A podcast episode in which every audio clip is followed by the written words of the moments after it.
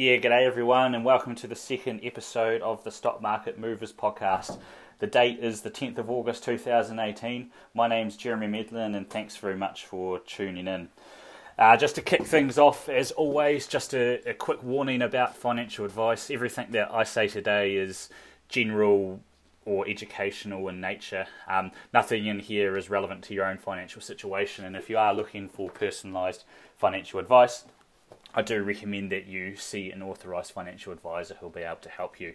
Right, so get into things. We're going to kick things off with a listener question about market valuations. Uh, then we're going to get stuck into the Hallensteins Glassons trading update during the week. We're going to have a discussion about Steel, of, Steel and Tube, and we're going to talk about the Sky City earnings update from earlier in the week as well. And finally, we'll have a chat about the update from PGG Wrightson and their asset sales, along with a conversation about margin of safety and how, how it applies to real world investing. Now, I'd like to kick things off with a question from a good listener of ours called George Hirkus.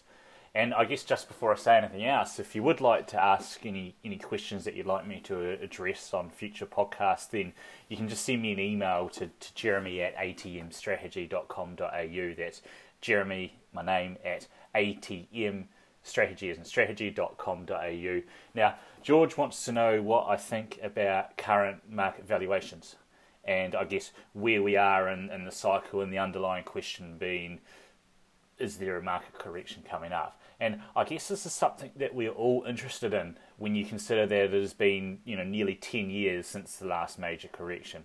You know, there's been some big fluctuations in between that time, but since the last real serious banger, it's been it's been 10 years. And it's not really a, a simple question to answer. Um, and it, it's a difficult one because you can I think you can find opinions in either direction, and you know certainly uh, through throughout a lot of this bull market, the the general if you had held the view that there was a correction coming up, you, you probably would have been well, you've missed out on a significant opportunity cost in terms of upside. So it's not a, it's not an easy question to answer. And what I always say to people is that there's been corrections in the past and there will certainly be corrections in the future, but it's extremely difficult to predict when. And I can guarantee that there's that there's going to be corrections in the future. And I think uh, to to sort of be blunt, if you're expecting not to have to sit through some pain at, at some point in the stock market, you really are living in a in a in a imaginary fairy tale type world. So I think it's it's part and parcel of being a, a, a stock investor to expect to sit some through some big corrections. And I guess the the the reason why it's possible for me to say that is because I, I do believe that over the long term, you'd expect businesses to become more valuable and therefore the stock market to become more valuable. But that doesn't mean to say there's not long stretches of time where you know you don't get much return from stocks. An example of this would have been if you to have bought the the Nasdaq or the S and P 500 at the peak in the year 2000, it probably would have taken you another 13 years to to break even on your investment. So there can be long periods of time where you don't get a return from stocks. But I would expect over a long term stocks to, to, to outperform many asset classes. So that doesn't really answer the question about what's going to happen with a correction. And in all honesty, it's not something I ever think too much about. Um, and, and the reason for that is because it's not something you can really control, as, as I sort of alluded to before. So, my, my particular preference is to focus on the individual stocks or the individual names. And I think if you if you focus on where the individual stocks are in your portfolio, that can, without realizing it, you can take take care of a, a lot of. Uh, you can, you can take care of a lot of the the issues that, that get caused from corrections anyway. So I always like to assess the individual stocks. Do I want to buy this at this price? Yes, no. If it's too expensive, then I, I don't really want to be dealing with it anyway. And when you look across the individual stocks, not just in the NZX, but the worldwide markets as well, some of them I look at and I think, well, yeah, they are getting pretty expensive. Um, I'll, I'll, give you an example. One of the, I'm not going to name names of companies here because I don't want people rushing out to sell a stock just because of what I hear in the stock market. But if I look at some of New Zealand's biggest companies, I see some companies that are, are fantastic companies, but they're trading not at 50 times earnings with, and there's nothing wrong with buying a company at, at 50 times earnings if you feel that the future performance or, or, growth of the business can justify that valuation. But I see some companies trading at 50 times earnings that are expected to grow between 7 and 12% a year. And I think it's very difficult to justify those sorts of valuations. So I, I do see.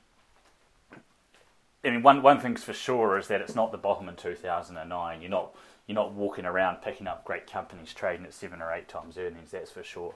So some of the valuations are pretty impressive at the moment, and a lot of businesses will have to perform pretty well in the future to justify those valuations. So I therefore think probably overall it's the stock pickers market.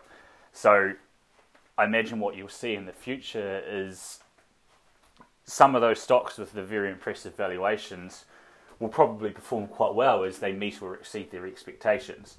But then I imagine there will be a lot of companies that are, are trading impressive valuations right now that do not meet or exceed their expectations in, in the future, and, and the share prices will suffer because of that.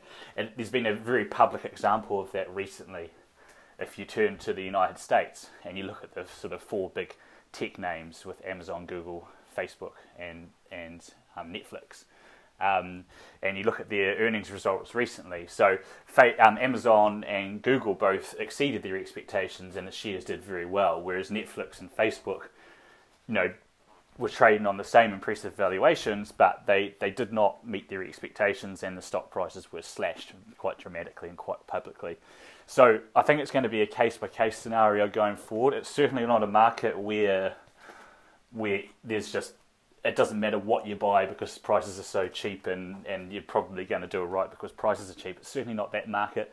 I think you need to focus on the individual stocks and try to deduce what stocks are, are likely to succeed in the future and what which ones aren't. And maybe if you if you can't do that, then there is nothing wrong with, with waiting for a, a different type of market in the future, which there will undoubtedly be at some point where everything's so cheap that you can't you can't really not make money.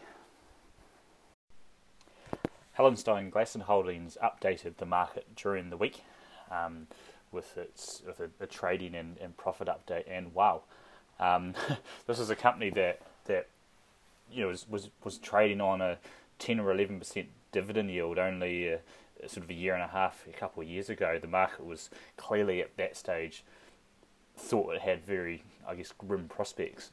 Um, and this is a company that, that has really proved the the market wrong in my view. And it was it was a fantastic update, really. Um, the the company said that for the 12 months ending 1st of August, that sales increased 16.2 percent um, which is astonishing for, for a retail company in the current market to, to 277 million. Um, and, and profit grew even more.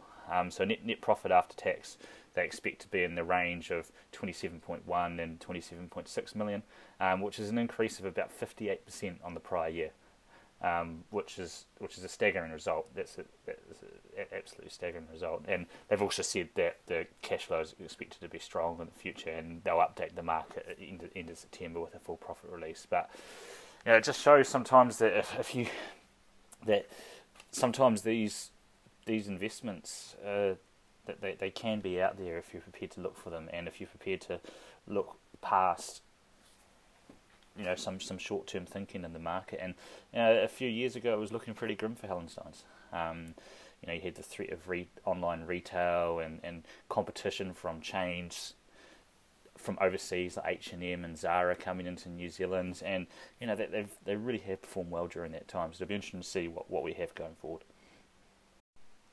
A lot of news flow from Steel and Tube over the last week. Um, the company has come back to the market again for uh, another capital raise.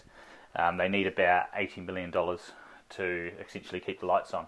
Um, it's been a, I think all in all, you could say the the business of Steel and Tube has performed quite poorly in what has been a, a bull market for construction in New Zealand. And in fairness to them, they're not the only one. You know, you, not the only ones. You list off uh, a bunch of other construction related names in New Zealand. You know, your Fletcher Buildings, your Metro Performance Glass, your Methvens, and other related companies that haven't really been able to deal with how busy their businesses have gotten. Um, and it's especially tough for a company like Steel and Tube, which essentially sells a commodity product. If if you think about what they do, right, selling, well, selling steel essentially. As a customer of their products, you probably don't care where you get your where you get your steel from. You know, there might be, be some loyalty if if you've got a good relationship with an account manager or, or whatever it might be, but generally what you're looking for as a construction company buying steel, a product that is hidden inside the building that no one can see, for the most part, is you're looking for something that meets the regulations, and after it's crossed that bar, you're looking for the cheapest price. And that's the trouble with any commodity type business is that if it can be bought somewhere else for cheaper, and especially something that's going to be hidden away from customers, you're probably going to make that make that purchase because it's all margin on your job at the end of the day. I think that's the real issue that companies like Steel and Tube have. Um, and this is sort of a one of a series of announcements they've made recently to essentially raise money. So I think they sold some property down in Christchurch. They've gone back to their shareholders for more money. Now, that doesn't necessarily mean that obviously the business of Steel and Tube is worth something. Um, and as a value investor, a savvy value investor could probably figure out what that was worth and try to buy at a discount at that. I'm not saying it's at that level right now. Maybe I'm not sure, but it's one of those businesses that I think just because of its nature, from time to time you'll likely see these problems. So I think it's essential for investors if they're looking at this sort of company to be very careful at the at the about the price that they're buying the business for. The Auckland's casino operator Sky City reported its earnings during the week for the year ended June 2018. And you know what? It's all in all, it was a pretty good result. Um, total revenue for the year was up up seven percent normalised to 934 million, and net profit after tax was up 10.4 percent to 170 million. This this resulted in uh, earnings per share of about 24 cents, um, and a final dividend distribution of 10 cents a share. So yeah, a, a, pretty good result all in all. I, I think for a, company like SkyCity, the the nature of the business means that it's it's it's difficult for it to expand rapidly. Um, so any result where you see, in my view, high single digit revenue growth and double digit profit growth, I think is a is a pretty good result. Um, in, in my view, SkyCity what you what what you want to get from them as shareholders is the great thing about Sky City is that essentially they've they've got a competitive advantage due to regulation. And if you're unsure about this, maybe you should jump down to your local council and and, and, and try to open a casino, lodge an application to open a casino, and you know it, it's it's you just wouldn't be able to do it. And Sky City has that advantage due to its geographic location in the centre of Auckland and the fact that it's essentially a monopoly. Um, and they're always, it, as, as, far as I can see, they're probably always going to be a, a monopoly and, unless the population's view on, on casinos and, and gambling changes, which is, is probably unlikely. Um, so I think in the past, SkyCity has has made an attempt to, at, at, in, my view, reckless expansion by buying operations in, in Darwin and, and places like that. You know, I, I always think it would be dangerous for a casino operator to go into a new territory that they don't know anything about and buy an operation from an informed seller. Uh, I always think that that I mean, especially retrospectively, that's a pretty dangerous action. You know, anytime you've got an informed seller who is selling a regulated business, then you you, you know you, you, there could be trouble. And of course, they did come across trouble in that area. So what you want to see from from management of a company like Sky City is for them to really focus on their knitting, um, just do what they do well, and really generate some cash. And send the rest of it back to shareholders in form of a dividend. You can't really ask for much more. And if if Sky City really does stick to that mantra, I imagine as a, a shareholder, as long as you don't don't pay a, a reckless amount for that cash flow, you'll probably achieve a satisfactory result over the long term. But if, I guess if, if, if I was offering a message to Sky City management, it would be along the lines of no reckless expansion. Just having a look at the news that PGG Wrightson is, is set to sell its seeds division for 421 million. Um, it seems to me that this this is quite an interesting one. the the buyer is a is a Danish company, um, DLF Seeds. Um, you, you, probably haven't heard of them. I, I, I, certainly haven't. But it's it's more interesting in the sense that uh, to me this appears to be driven by their, their cornerstone shareholder, um, Agraria, who who I you know it, has been rumored for a while that they're looking to to you know sell the company um, and I guess realise a return on their investment. Um, and yeah, stream when you look at the market cap of PGG, it, PGW, sorry, it's got a market cap of about 520 million. Um, so they're selling this for 421 million. So it's a big part of their business. Um, and I, I would imagine what will happen is is considering, you know, this company's desire to to to get rid of its fifty percent holding in the company in, in PGW. I suspect that this means that they're just going to that they're, going to send the cash back to to shareholders. Um, so it's a way of them. It seems to me anyway of of cashing out their investment by breaking up the company as opposed as opposed to selling it in, in, in one lump sum, which suggests to me, again, for, for, following on from a lot of things, but following on from this, it suggests to me that they, they weren't successful in getting the price that they wanted to, to sell the whole company, so they're going to do it in stages. I mean, that, that's only my assumption, and, and we will see what happens there. Just wanted to have a, a, a quick chat about margin of safety. You hear the term chucked around a lot in, in the finance game. Um, and I guess, in my view, a lot of people misinterpret margin of safety and, and what it means, and, and they're usually associated with if you're investing for, looking for a margin of safety that you must be a so-called value investor, which is obviously, in, in my view, not true. Um, so, margin of safety, the term was originally coined by Benjamin Benjamin Graham in his, I guess, historic text, The Intelligent Investor, and basically, the easiest way to describe what a margin of safety is is figuring out what the price of something is worth and trying to buy at a discount to that price. And the difference between the discount and what it's worth implies the margin of safety. And what Benjamin Graham used to do is he always used to attempt to buy companies or buy shares in companies at a discount to its its net current assets. And net current assets is essentially the by that he he meant cash and cash equivalents plus marketable securities and any other cash like products on the balance sheet minus the, minus the the debt. Um, so that that was the original use of of the term margin of safety, and then it's been, I guess, popularized by Warren Buffett. Now, these days, it's very almost impossible to buy a, a stock at a discount to its net current assets. So I think the term these days is taken on a, I guess, a, a different use. So these days, I would say when you're when you're looking to buy at with a margin of safety, you're looking to find an investment and buy value it, value its intrinsic value, and then buy at a discount to that intrinsic value. So it doesn't have to be a stock; it can be anything.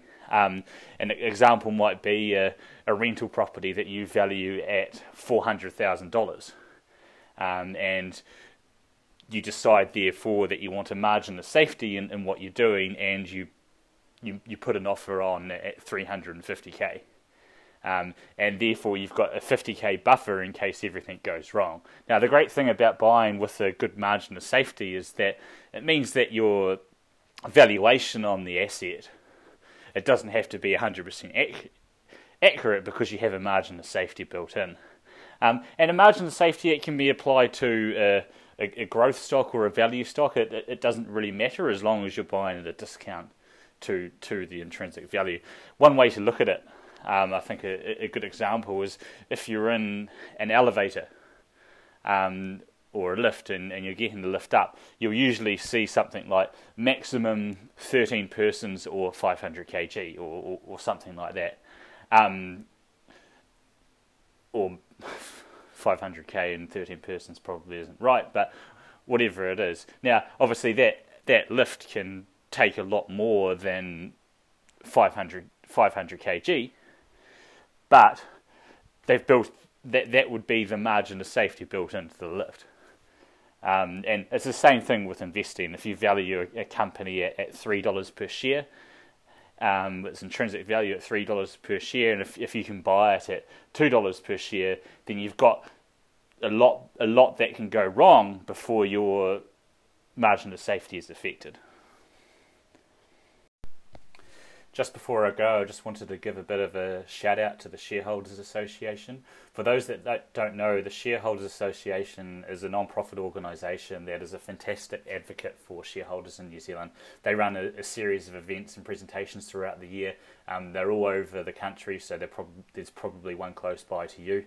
Um, and just wanted to mention that they are running their annual AGM later this month, 19th of August in Auckland. Um, they've got some great keynote keynote speakers. Um, Grant Robertson, Philip Foster. They've got people from Fonterra, Westpac, Sanford, and Sky City coming down. They'll also be putting on lunch for the day.